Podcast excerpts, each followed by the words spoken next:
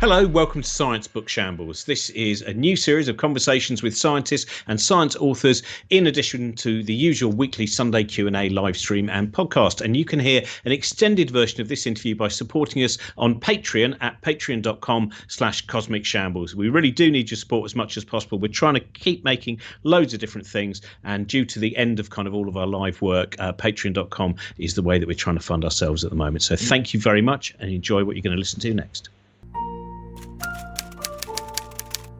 Hello and welcome to Science Book Shambles. Producer Trent here. Nine Lessons and Carols for Socially Distanced People is coming up on December 12. It's an online 24 hour edition. It's a combo of all the cancelled uh, Nine Lessons shows and the Christmas Compendium of Reason. It's free to watch online. There are a few socially distanced tickets available to come and watch live as well at King's Place, if uh, you know, if and depending on what the lockdown situation is by December 12. You can go to cosmicshambles.com slash nine lessons for all of the details about the show and also how you can donate as well. The show, like the live shows, all the profits will be going to charity. So there's a crowdfunder you can give to and get some rewards as well. We've announced uh, 60 guests for the show now. 10 new guests revealed this week, including uh, the brilliant musician Nitin Sawhney, uh, the astronaut Samantha Cristoforetti, actress Rachel House, who you'll probably know from uh, Hunt for the Wilderpeople or Thor Ragnarok or the new Netflix series Stateless. Pete Etchells, Helen Arney, and Steve Mould. So we announced Matt Parker already, so that's a full set of spoken nerds now. Lots of other guests as well that have already been announced. I Brian Cox and Chris Hadfield and Helen Czerski and Sophie Ellis Bextor and Chris Jackson and loads of others. So go to the site, have a look at all of that, donate if you can, sign up to our Patreon if you can as well. That really helps us out with no live shows this year and who knows how long into next year as well. Subscribe to the podcast, like it on iTunes, give it five stars on iTunes or Apple Podcasts or whatever it's called now. Same deal on Spotify. It all helps us out. Next episode of An Uncanny Hour, the Patreon only documentary series that we are doing at the moment, is out this Saturday. We look at Hawkwind in the 70s, the space rock group. We chat to Stewart Lee and Alan Moore and Stephen Morris from Joy Division and Stacia Blake, Joe Kendall, lots of other people on that as well. So if you sign up to the Patreon, you will get that in your inbox this coming Saturday. Now let's get on to this episode of Science Book Shambles when our special guest is Gavin Francis, who is a physician, but he's also a traveller and adventurer. And his new book, Island Dreams, is all about our connection, humans' connections with islands. So here is Robin and Gavin. Hello, welcome to Josie and Robin's Book Shambles, and uh, hello especially to all of our Patreon supporters. Thank you very much. Uh, we're glad for anyone, all the people who listen to us, but all the Patreon supporters, it really does make a big difference. So thank you very much. Uh, and today, one of the books we're talking about is uh, well, it, it felt it, it was a wonderful book to be reading in a situation where we are some of us trapped in our attics um, because it is a, a, journey which looks at ideas of solitude and isolation and in particular our relationship to the island as uh, as a myth and a reality. And it is Island Dreams by Gavin Francis. Hello Gavin.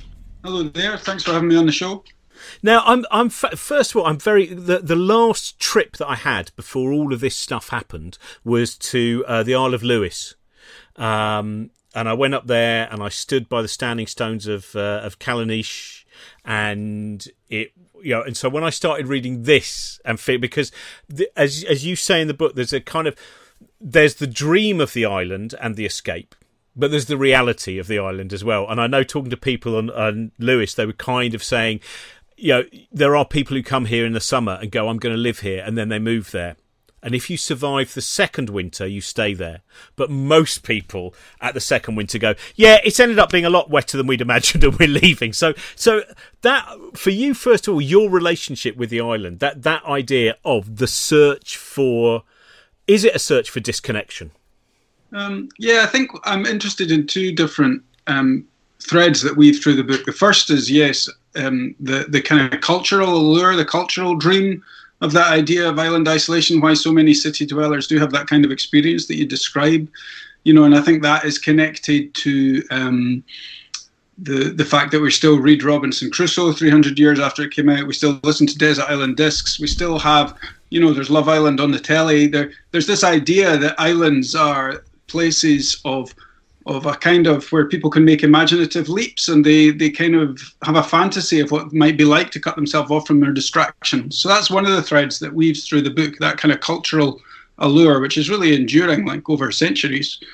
And the other thing it does is tries to look at how that cultural allure kind of interweaves with my own path through life, going from being a doctor in a very busy city practice to these repeated episodes of quite extreme isolation, um, working in places like uh, small Scottish islands, but also in places like Antarctica and in the tropics, in places that um, I have dreamed of getting away from it all and then go on to explore exactly that paradox that you you you pointed out that that island living is not all it's cracked up to be from the people who visit for a few days in the summer. See, because I, I, found it interesting that of, of the of the the few that I visited, there's like one which is only a small island and it's it's just off the coast of Devon, which is Lundy. I don't know if you've ever been to to Lundy. Um, no, I've not been to Lundy, yeah, but uh, it, I know. It's great. It, it is. It's a lump of rock with with you know puffins. I think it's it's about two miles by half a mile. I think you know it's it's a. But what I found fascinating there was a lot of the younger people who work there, kind of you know late teens, early twenties, and, and work in the pubs for when the tourists do come over, are able to take the kind of the boat over and stuff like that. I would have imagined they were all chomping at the bit to to leave, but they were all of a mindset. All the ones I spoke to, which was they adored that some people almost feel like they they weren't born there, but they moved there, and now they they want to stay there. That that level of, of, of solitude is something that they really feel that they've adapted to. Have you found that there is that difference? There are some where an island becomes something to escape from, and there are some where an island is is that that, that it's not a retreat; it's life as they want to live it. Yeah, and there's another interesting paradox there, which is that it's very easy to get isolated in the city. And in some of the islands that I'm discussing, you know, they've got very close, tightly knit, interdependent communities. And so the community spirit is much stronger on a quote unquote remote island than it is um, in many city communities. Um, yeah, I think there's just different kinds of people. You know, part of the um, journey that, that I've been on involved being a nature warden on an island in the Firth of Forth in Scotland, the Isle of May, which is just a few miles off the coast of Fife near St Andrews. And that's similar to Lundy in the sense that, you know, it's a small bird reserve island teeming with puffins, all sorts of other birds. It doesn't have any um, community there normally through the winter. It's only got a community of scientists there in the summer, scientists and, and, and ornithologists. And I've found my time there, my weeks there, have been some of the most intense and the most rewarding of my whole life. But I was in a very tiny community, a tiny community of seven or eight people, but they were all people who knew a huge amount about birds, who loved um, that kind of separation almost from from the city and the world of the human. They felt they were entering a world which was much more timeless, the world of the, the rhythms of the birds and the seasons for a while. Um, and there were people there who'd been going back and spending five, six months every summer there for decades on that island. And they have a, almost like a migratory pattern themselves, like the birds. You know, they have a summer on the island and they have a winter back in the city where they write up all their research and do their scientific publications and so on. And then they go back into this world of retreat and, and silence and isolation. And it's almost like uh, the kind of modern equivalent of what the, the you know the old Irish monks used to do in the Middle Ages. They would take off in their little boats and and and stay in these very small, remote, rocky islands down the Atlantic coast. And I think there's not much opportunity for that kind of spirit that would like that in our modern world. But um, the kind of naturalist work that some of these island reserves offer uh, is the nearest modern equivalent that we can do it. And so you meet a lot of very um, um, uh, people people with a great deal in common and uh, uh, that that have the same kind of dream of getting away from it all, but are happy to do it with other people too. Have you? How is that getting away from it all? Your definition of what that is? You said, you know, they, they were, you know, working in a city in in a in a very busy medical environment, Um, at what point did you start to get the sense that this was not a way that you wanted to, to, to live your life? And and how did you start to think well these are what are the escape routes and which is the escape route that is going to suit me well, the book um, kind of charts this, maps this kind of obsession across 30 years, really, of my life, going between periods of really intense connection as a doctor, often in the cities, and then these periods of retreat and isolation. And um, I find that I need both, and that's one of the tensions that this book tries to explore. Because, you know, when I have been a long time in a very remote, isolated place, so for example, when I was a doctor on a research station in Antarctica, by the end of that time, I couldn't wait to get back to the city and all the possibilities of connection there, the plurality, the kind of dynamism of the city, and all the things that you can do and the people that you can meet there. But after a year or two working in the city, particularly in uh, you know a very busy, hectic job, I used to be an A and E doctor. Um, the dream of getting away from all that and the sort of constant clamor of demand and the constant sort of stimulation become stronger and stronger. And so instead of trying to say one is good, the other bad, and um, switching them back and forward, I've tried to find a way in my life of experiencing both those extremes as, as very valuable and try to find a way of combining them, trying to make a peace between that kind of tension. And that's, uh, yeah, what I hope uh, the book has achieved. Well, I'm interested in that idea of the fact that for some would say going to you know a sparsely populated island that is the retreat and yet for other people it's that busyness is is a retreat that that we you know as, as we found during this particular period uh, there have been some of us retreat into trying to make as much as possible and do as much as possible, and we retreat into busyness, and other people have retreated into a kind of quietness. So it's an interesting definition that for, for some people, the the retreats what what defines a retreat is a polar opposite. Yeah, absolutely. I suppose you know it's an old adage, isn't it? A change is as good as the rest. You know that that I find uh, that that I get my batteries recharged by each of these kinds of extreme experiences, um, whether that's going to Manhattan or spending a bit of time in London, or whether it's going off and being on a bird reserve off the Scottish coast. Um, but they're different batteries, I suppose, that are getting recharged. It's a bit like um, uh, another tension that's animated my whole life, which is the tension between practicing medicine and writing books. You know, I do one of them one day, which is very intense. I speak to lots and lots of people. I'm kind of immersed in the complexities of other people's lives. And then the very next day, I sit in the library in silence for a day and try to process it all and try to to write uh, the most uh, elegant or concise sentence to convey it that I can and so in a way, yeah, the going back and forward between medicine and writing, and the going back and forward between the city and the island, are two of these um, extremes. I think that we don't need to we don't need to choose one or the other. We just need to find a, a kind of a, a way of making a peace between them. What do you find about the change in the quality of the voice in your head as you make that transition. So, for instance, first of all, the transition from what would be seen as urban busyness into a more kind of rural isolation.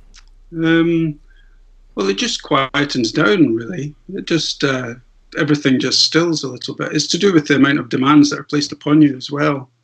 Um, so, one of the wonderful things, for example, about living in the Antarctic Research Station or living as a bird uh, reserve warden um, is the fact that so much of my daily life was physical work. Now, you know, I don't want to be a, I don't want to become a full-time manual labourer. Um, I would, I would get too frustrated. I think, um, in terms of all the, in terms of yeah, seeking out intellectual challenges and the creativity and so on. But it's also a relief to do a bit of it. It's like um, it's like we've been discussing in all these other contexts, you know, to find a right kind of mixture in your life. And when I go and work as a warden or when I was out on the Antarctic station, a huge part of my day would just be like digging and repairing and building and carrying and that kind of thing for periods of time I found immensely kind of refreshing. But if it goes on too long, then I start to get a kind of itch inside my head. It's like, no, I need to be in the library just reading and thinking again for a while. And similarly with medicine, you know, the the much of the work of medicine is is kind of emotional work, is intellectual work. Uh, there's very little in the way of physical work involved. And after a long period of very intense medicine, um, I feel the need to just do something that can disengage my brain a little bit and re-engage my body. Because that's because that, that was Wittgenstein's thing, wasn't it? When when people wanted to be philosophers, go don't be a philosopher, learn how to mend things and build things. You know, he was he he was he, he, you know the, the, the predominant philosopher, I suppose, really of the twentieth century, and and he was spent his whole time saying, don't get involved in philosophy, learn how to build a wall and mend a car and find something, and and finding that balance. I mean, that's the I, I, presume for you reading the book as well that the, the balance is these transitions back and forth. But is there any point sometimes have you have you found yourself in an environment where you go, this is a contentment that I can see lasting for longer? Than, than most is there, is there what's the nearest you've found to that kind of the, the the what for you is that perfect balance Oh, it's an interesting question because you know we're changing all the time. My life is changing all the time. I'm in different phases of life. Got young family now. Um, I think I would give you. I had to give a different answer for different phases. I, I remember one time when I was in my early twenties. Um, I was living on a small island in Greenland, and it was part of a um, international group of volunteers restoring an old um, mission church and that was a time of extraordinary content in my life. I was living on this tiny island with just 10 other people. There was a lot of hard physical work to be done every day in um, restoring this old uh, mission house. But there was also kind of this wonderful conversation with these 10 other people who were from all over the world. So um, lots of kind of stimulation and engagement and that kind of dynamism that you get from living in a big city. But it was there on the island with me. Um, and so that was a real kind of sweet spot. But again, you can never, you know, it would only last for a few weeks. You couldn't sustain something like that in the long term. In my own life now is that because I've got family, young kids, and so on, is that I try to um, make the balance much more rather than doing long stretches on the island and long stretches in the city. I live a kind of compromise life. You know, I do a day of writing, a day of medicine, turnabout, um, and I uh, live in a place from which I can easily get to the city and I can easily get out on the water as well. So, um, yeah, the sweet spot for now in my mid 40s is very different from it was in my uh, early 20s. And do you find when when you, uh, especially since the books come out, people's expectations of island life versus the reality? What have you found have been the uh, their, their the, the the most uh, shocking kind of realizations that some people have had from from uh, from that? Um, yeah, I mean, what you said about Lewis resonated a lot with me. I remember um, having very similar experiences when I, I worked up in Orkney for a while, and Orkney has a similar uh, population of people that come for the summer, really love it there, and um, and find that the winters are just too hard. And there can be a wee bit of kind of censoriousness about that. You know, people like, oh well, they weren't tough enough. You know, but everybody's got to find uh, uh, everyone's got to find a balance that works for them. And um, and this, if if somebody's sort of dragging themselves through these series of very difficult winters, that doesn't do anybody in the community any good either. Um, so I have found, yeah, in, in, in Orkney, there's been um, very much that same um, experience that you described. Um, and also, you know, I, when I when I went all the way down, one of the islands that I discuss is Stewart Island in New Zealand, which is you know the southernmost part of New Zealand, well, almost the southernmost part. There's one tiny island a bit further south.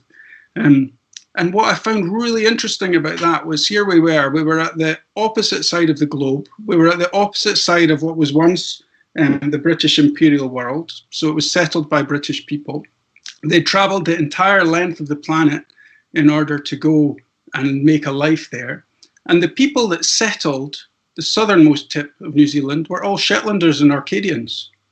It was amazing. They, like they travelled the whole world. They'd crossed the tropics. They've got everywhere in the entire British Empire they could have chosen to uh, settle, but they chose the coldest, windiest, wettest, most extreme high latitude part that they possibly could. And so I think, yeah, people have to find their own um, balance of what works for them. And clearly, they just felt uh, that, that the kind of environment they wanted to seek out was the one most like their home that they came from. For me, one of the things is access to the sky, and I think it's only in the last few years that I've I've I've realised how many people are starved of the sky. If you go into most cities and you, and and you look up and then you compare it to whether you're on Lundy or Lewis or whether or even just you know in in somewhere in Australia somewhere without you know th- that point of first of all being able to see more light at night to, to to be able to observe that but also just going it does feel that that is a very very important relationship which a lot of people don't have. But that that that point of not feeling and and it, hemmed in is the wrong word because it's not hemmed in doesn't feel like it's summing up that bit which is the relationship with the sky which is lost if when you are living in a in a, in a highly urbanized area. Mm-hmm. Yeah, absolutely. The horizons too. I mean, for me, that's connected very much to being able to see the sea. But I think there's something in what you say, and that when you can see the sea, you always have um, a commensurate openness of sky to rest your eyes on. Um, and uh, yeah, I've traveled. I once um, I once drove across Australia on a motorbike. I remember I went from Perth to Sydney, and those kind of skies when you cross the interior of Australia are just phenomenal, aren't you? You have this kind of explosive sense of the immensity of the planet, possibly a little bit like yeah, being out being out on a boat in the middle of the Atlantic Ocean, um, uh, but slightly less scary somehow. Um, yeah, I think I agree with you. I think there's something in that. It's interesting because uh, they say that's one of the reasons that so many uh, Australian cinematographers win Academy Awards is because their relationship with light from a very because I, I found that I don't even know when it was. There was one time, one time that I was I was moving around Australia a few years ago, and there was a point of looking at the sky, which now I am perpetually in in in awe everywhere I go, and I look up and it's and I don't know if it's I was talking with someone who said that age comes into it as well. They they felt there is a point of of looking up and seeing the variety and getting a sense of immensity that once you've had that sense of immensity once, uh, then it doesn't go away. You need it.